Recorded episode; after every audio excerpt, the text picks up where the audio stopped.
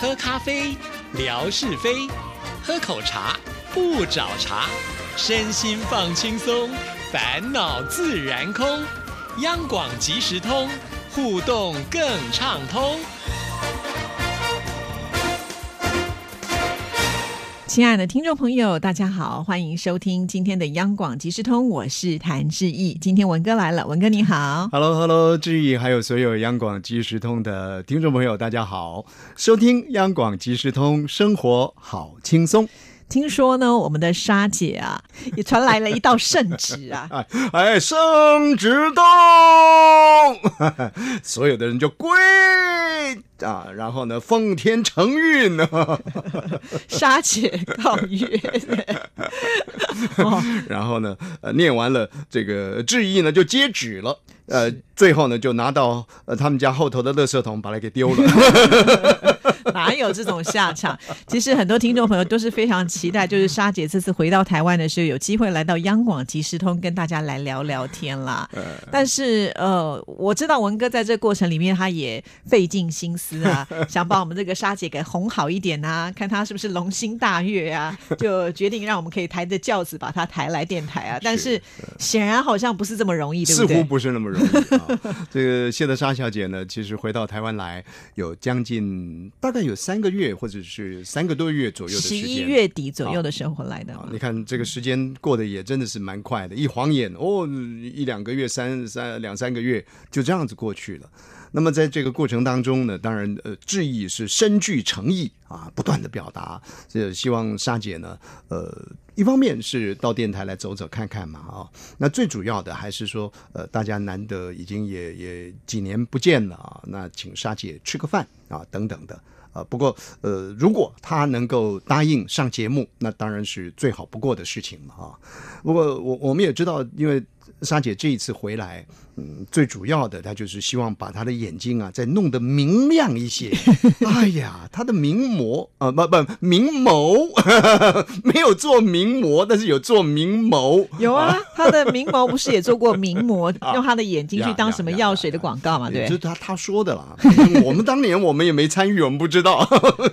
开玩笑了，其实莎姐的眼睛确实是很大、很亮、很汪啊、就水汪汪的汪啊。那我相相信当年确实有这样的一个舞台呢，让他展现他的这个晶亮的眼睛。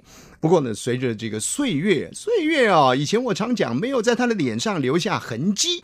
那总是到了一定的这个年纪啊，那基本上来讲，呃，再加上之前呢、他有动了一个眼部的一个手术啊，其实那个手术也是很现就现代医学来说，其实是蛮简单的，就是一个视网膜，呃，不是视网膜剥离，视网膜剥离是我啊，其实就是呃，我们说白内障的这个摘除的手术啊，其实这个手术是是相当普遍，而且做手手术的时间呐、呃，科技啦、等等都很方便。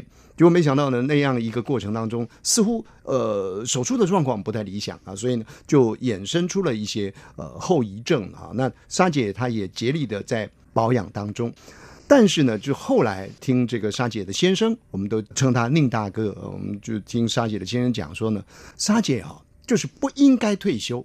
一退休啊，什么毛病就会跑出来。这个老公怎么感觉好像叫人家拼命去赚钱的样子？摇啊摇啊，摇钱树啊，开玩笑了啊。那年龄到了某一个阶段，总是必须要的从职场当中退下来嘛，否则的话，像纯哥他们怎么站上去呢？对不对？所以呢，就是种种原因啦。那这个地方呢，也可以见证台湾。医疗技术、医学的这个研究的这个成果啊，真的了不起。你看，在美国，大家可以想，哇，美国遍地是黄金，美国的这个社会福利制度啊，美国的这个呃医疗技术应该是很很进步、很先进的啊。就没想到呢，莎姐她眼睛的一些状况呢，还是选择了回到台湾来，而且人家还特别跟她推荐了名医的一个疗程啊。所以这趟回来，其实就是在这个疗程当中，在专心的治疗。啊，那当然除了这个、眼睛的疗程之外呢，其实他他又做针灸啦，又吃中药啦，啊，然后呢又吃吃喝喝啦，呵 呵这什么都都都吸纳进去了啊，所以呢。听说了啊，最近的这段时间呢，眼睛又开始明亮了起来了。哦，开始呢，眼睛又恢复他过往年少青春 的娇美的那个岁月的这个眼睛的活力了啊，所以呃，是是蛮有信心的一件事情。那也因为要治疗这个眼睛的一些小毛病啊，所以呢，呃，相对性的，他就时间上呢比较紧凑一些。虽然说极力的邀请，我也说了，我没有说我啊，我说谭志毅要请你吃饭呢。哎呦，他他好感动啊，满心的感动。也许因为这样的关系呢，眼睛突然间嘣，就就亮起来，你知道吗？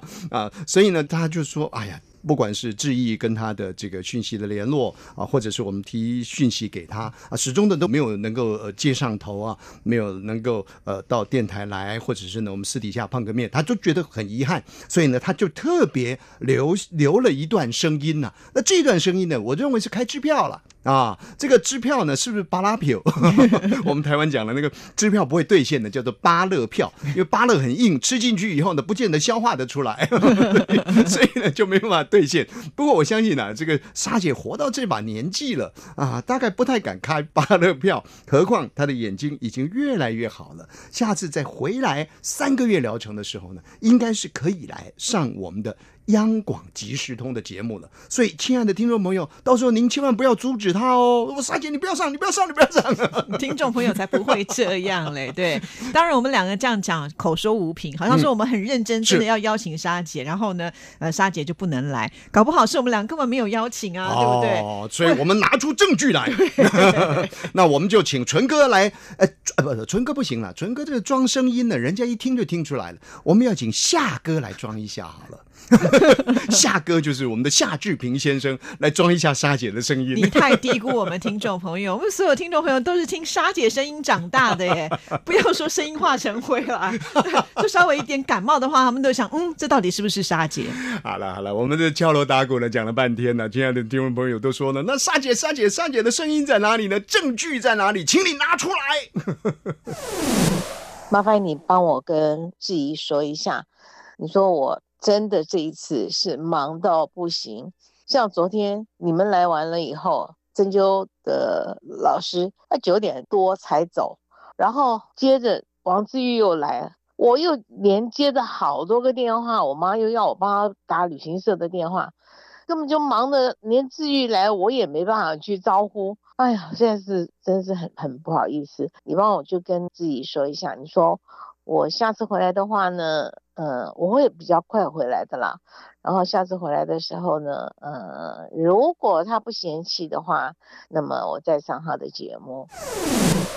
好了，听完了之后，我相信听众朋友应该也有感受到，其实沙姐也很有诚意。是是，她其实在一月。大概二十五六号的这个前后呢，他就飞回美国了啊，因为毕竟要过春节了嘛，还是要举家团圆了。而且他那个疗程也告一个段落了，他就回到美国去。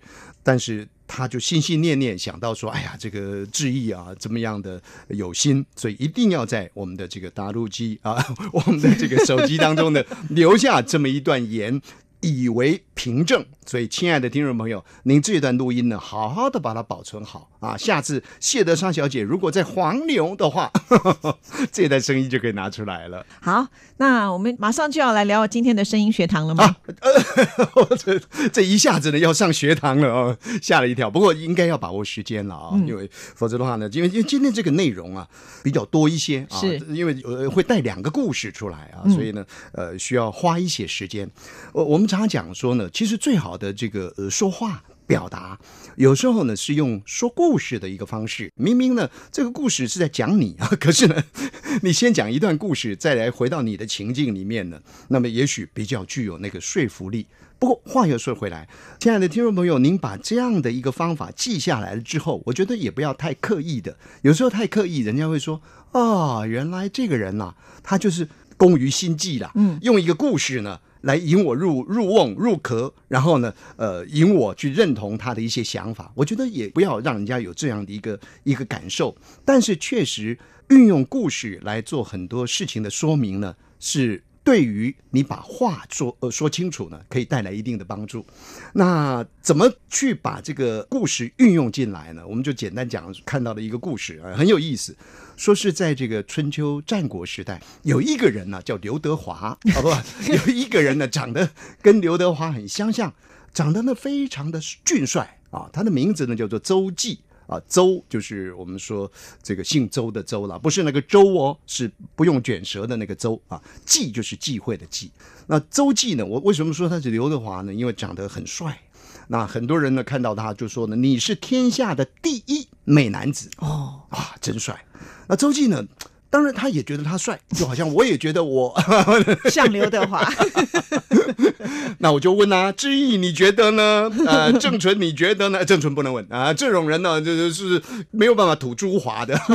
那周记呢，就问他身边的人，问他的太太说：“你觉得我怎么样子？”那太太就说：“长得帅啊，真的很帅啊。”问他的这个妾，妾也说：“你真的长得很帅。”问他的宾客，宾客也说。你真的长得很帅，可是呢，在周记他所住的这个城市的城北，还有一位帅哥 啊。这位帅哥呢，就是张学友。这个人呢，姓徐，叫徐公。那周记呢，他就听说这个徐公啊，长得也很帅。那这个周记就想了，说：“咦，他果真会比我帅吗？啊，可能吗？”结果无巧不巧的，有一天呢，两个人在路上碰到了。那周记一看，哇！呃，这个刘德华看到张学友，刘德华认为张学友很帅，哇，这么帅！然后呢，周记回家就去反省了，我真的不应该听我太太、听我的妾、听我的这个宾客所讲的这些话，因为呢，太太是我的太太嘛，她不说我好话，那说谁的好话呢？妾她可能也是因为做我的妻妾啊，啊，总是呢要巴结我、逢迎我啊，那客人有事情要求于我嘛，那当然。他就做我帅了，他深深的理解了这个道理之后，因为这个周记啊，在齐威王的这个旗下呢做官，所以第二天上朝的时候呢，他就跟皇帝呃，这这齐威王讲了啊，跟皇帝讲了，他说我讲个故事啊，让国王皇帝呢您听听看啊，就就把他家里的这个故事说，人家说他帅，后来比较出来之后，他觉得其实是徐公比较帅，这个故事讲给了齐威王听。其实他的目的不在这个故事，他在接下来的这段话，他告诉齐威王说呢：“威王啊，威王，如果我们的齐国要强盛的话呢，你千万不要只听你的大臣跟你讲的话，不要听你的嫔妃跟你讲的话啊，也不要听你的这个文武百官啊等等的这些人跟你讲的话啊，他们看到你跟你讲，其实都是假话，因为你是国王嘛，你是皇帝呀，大家要听你的，”因为齐威王听到了前面那个张学友、刘德华的故事啊，哎，他就有感受啦。那你用这个后面来提醒我齐威王的时候呢，我就就觉得哎，不错不错，有道理。所以齐威王呢就下了一个告示，广开言路啊，就是说让所有的人呐都能够表达他们的意见。听说呢，从此之后啊，政治休明，那齐国的国力呢就鼎盛起来。哦，这个就是一个故事。那有人讲呢，这个故事呢就是一个所谓的。金字塔的一个结构，好，我这讲了半天哦。当然，你你说哦，说话我们还要去解析什么叫做金字塔，这个那个的，其实蛮辛苦的。但是，亲爱的听众朋友呢，有时候我们呃，就好像学英语一样啊，我们有一些文法能够套进去的话，其实对于你语言的学习是有帮助的。那一样的道理，刚刚讲的这个故事呢，其实它分作几个段落，一个段落叫做情境啊。情境就是说发生了什么样的事情，像这个周记啦，啊，他问的太太啦，问的妾啦，呃，问的他的这个好朋友啦，等等，这样的一个情境比较谁帅谁不帅，这是第一个层面。第二个层面就产生冲突，冲突就说，哎，发现到哦，徐公原来比我帅，心里头呢就有一个上下。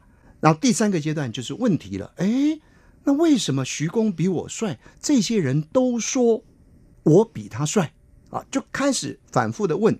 然后反复的问之后呢，他就开始想说：“哎，另外我可以把这个故事带到我想要告诉别人的一个议题上面去。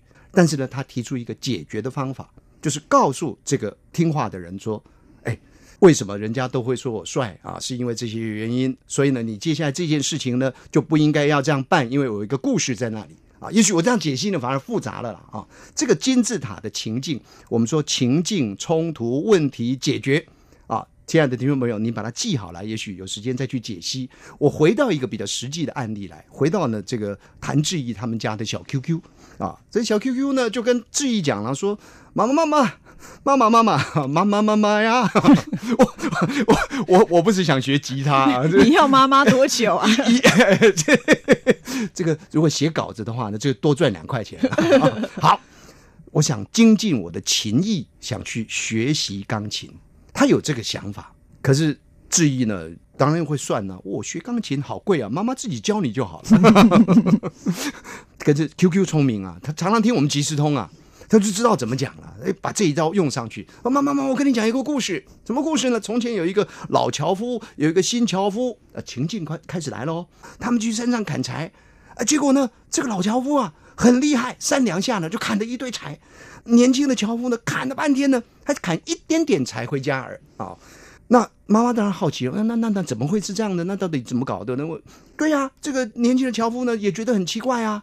后来回家就就一直想想想想，到底问题出在哪里呢？哦，就第二天问了这个老樵夫，问题产生了。老樵夫就说：“很简单呐，我回去呀，砍完当天的柴，回到家里之后呢，我一定要把我的柴刀呢，呀呀呀呀呀呀，把它磨得很利啊，这样子第二天呢，我来啾啾啾啾啾啾啾，就砍了很多的柴回去了。这个时候，小 QQ 呢就跟老 QQ 说了，就跟妈妈说了：妈妈，我呢好想精进我的琴艺。”我就好像那个那个年轻的柴夫一样啊，我应该呢好好的有机会再去学这个钢琴，那我就会像这个老樵夫一样啊，把这个柴砍得很好。妈妈一听，哎呦，你要用一个故事来骗我，不准。但是也许了，也许了，但是。这个就是告诉亲爱的听众朋友呢，您要善用故事的这种呃结构逻辑，用在你想要诉说一些诉求上面。那也许人家听你故事就容易走进你的情境，然后呢，你再适度的表达你的一些需求，那么说话的。这个连接呢，就很容易连接上来。但是我还是要强调一点，千万不要让人家觉得说你颇有居心啊，那那那就就就不太好。对我们刚才听了这两个故事之后，就发现呢，不管是周记啊，或者是小 QQ 的故事，都没有我们小 QQ 我掰的，都没有我们文哥来的厉害啊。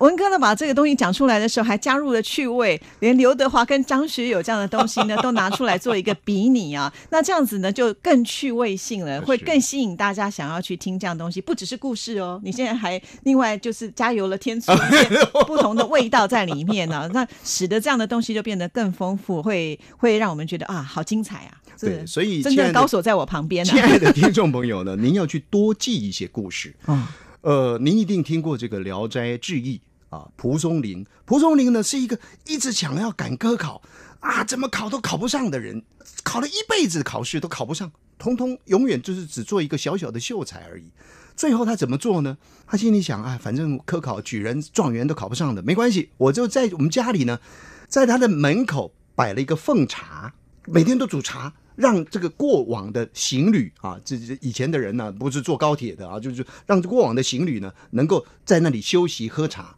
在喝茶的时候呢，他就会问这些行人啊，这些这些旅客，就说：“哎。”你去过哪里呀？山东啦，呃，你去过哪里呀？河南啦，哪里呀？哎，有没有听到什么特别的故事？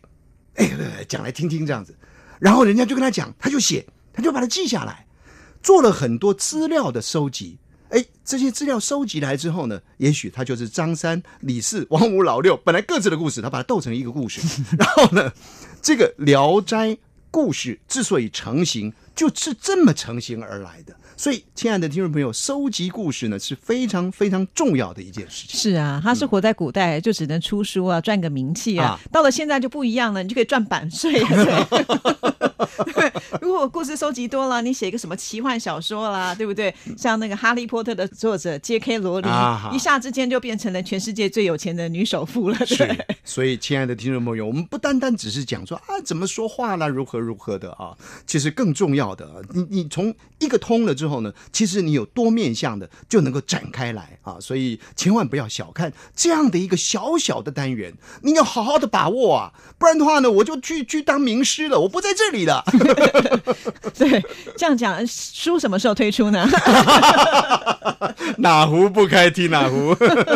我们要同步进行啊！哈，以后呢，就是光听不过瘾，还要买书来对照。好了，谢谢文哥，谢谢谢，拜拜拜